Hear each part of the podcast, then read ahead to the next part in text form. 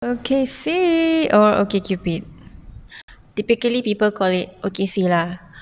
Um, that time aku pernah date this guy from OKC. I think there were three of them I dated from kat OKC. So okay, I will share with you my thoughts lah about OKC eh. I think OKC ni kan, um, if you're the type of person yang tak tak sangat konservatif, and you know you are quite open with stuff like that. I guess um this is the best platform for you in a way that you want to explore genuine people and those who are also seeking for a long-term relationship. Uh, and then I guess OKC would be a good choice for you lah. Yeah. So um I feel that um OKC ni there are mix of people, mix of races. So kalau you are open to date with non-Malays, then yeah, go and do so. Sebab it's good that you stretch out your comfort zone lah. Sebab sometimes we are we are used to, I mean we are used to date with the same race. So why not you try to date with uh, different races? You might actually learn some new stuff lah from them. Yeah, so but if you are you if you still want to stick with the same race then by all means it's all your choice. Aku pernah date with this guy um and this was in 2018 um and we shared the same taste we shared the same interests same chemistry. We play musical instruments stuff like that. And he likes meme I also like memes. And we are kind of like hardcore lah gitu And at that point of time, right, sebab kita dah dah serasi tau. Macam semua dah kena, dah kira kan dah check list semua dah, kira kan the, the things that I want in a man, dah kira kan dah check lah semua. So, um, but then kan, through him, that's when I realised that it doesn't, regardless, regardless how your chemistry, your taste, or the things that you like together, it doesn't mean that you are meant to be together. Wow. Sebab again aku I just want to mention lah, okay. Again is the connection tu yang aku don't have from him. And what's more, I think aku were Aku rasa that time pun aku was like going with the flow. And then like bila kita dah six months later or seven months later, then that's when I realised that um the connection tak ada. Like kita yes we can play music. We can talk about memes. We can talk about music stuff like that lah gitu.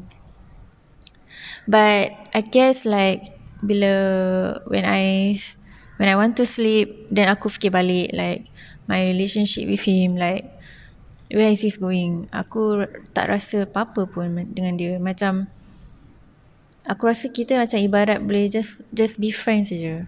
Tapi like going to the relationship punya emotional connection tu tak ada.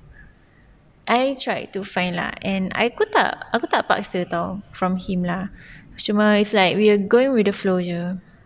And he's a nice person, truly lah. He's a nice person, but um, but along the way pun I get to see his colours as well. And there's some colours that aku tak keen sangat. I know people are not perfect. Aku pun tak perfect. Yeah, so uh, one of my ex date at OKC lah. Yeah.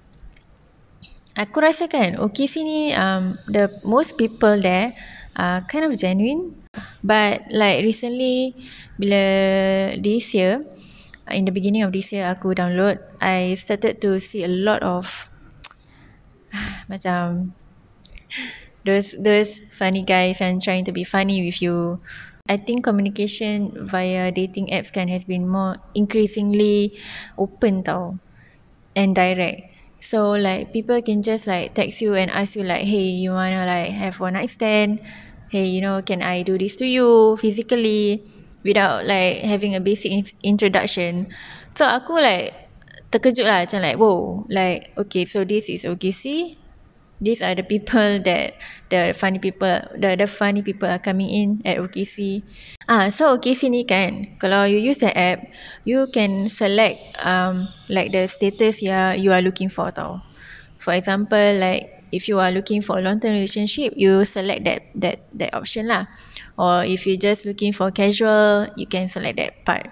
So this is good sebab it can like it can save a lot of your time instead of having to like you know swipe swipe swipe to know to get to know whether this person is um is genuine or not. So yeah I like that about OKC apa lagi eh? Hmm. I actually yeah I also dated with one of this guy back in 2016 end of the 2016 lah gitu and it was unpleasant lah sebab because this guy decided to meet me at night. Like dia baru lepas jumpa kawan-kawan dia lah. I think he brought me to Simpang Bedok and that was like already like 12-ish. So aku that time pun I'm a night owl lah. So aku don't sleep early. So I thought okay lah why not sebab next day pun uh, off kan. So he has his own vehicle and then he came over to my area and then we go off lah to Simpang Bedok.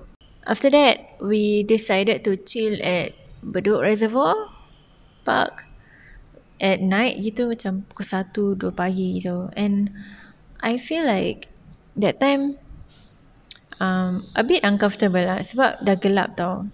So this guy kan, I'm not going to say his name, but he was saying that um he had a house or something like that at Batam.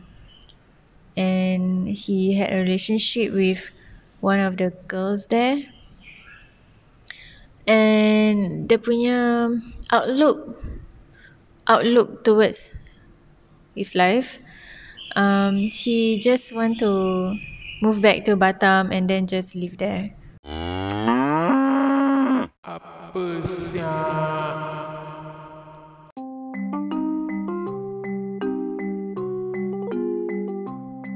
Okay, which I get it is your own choice lah.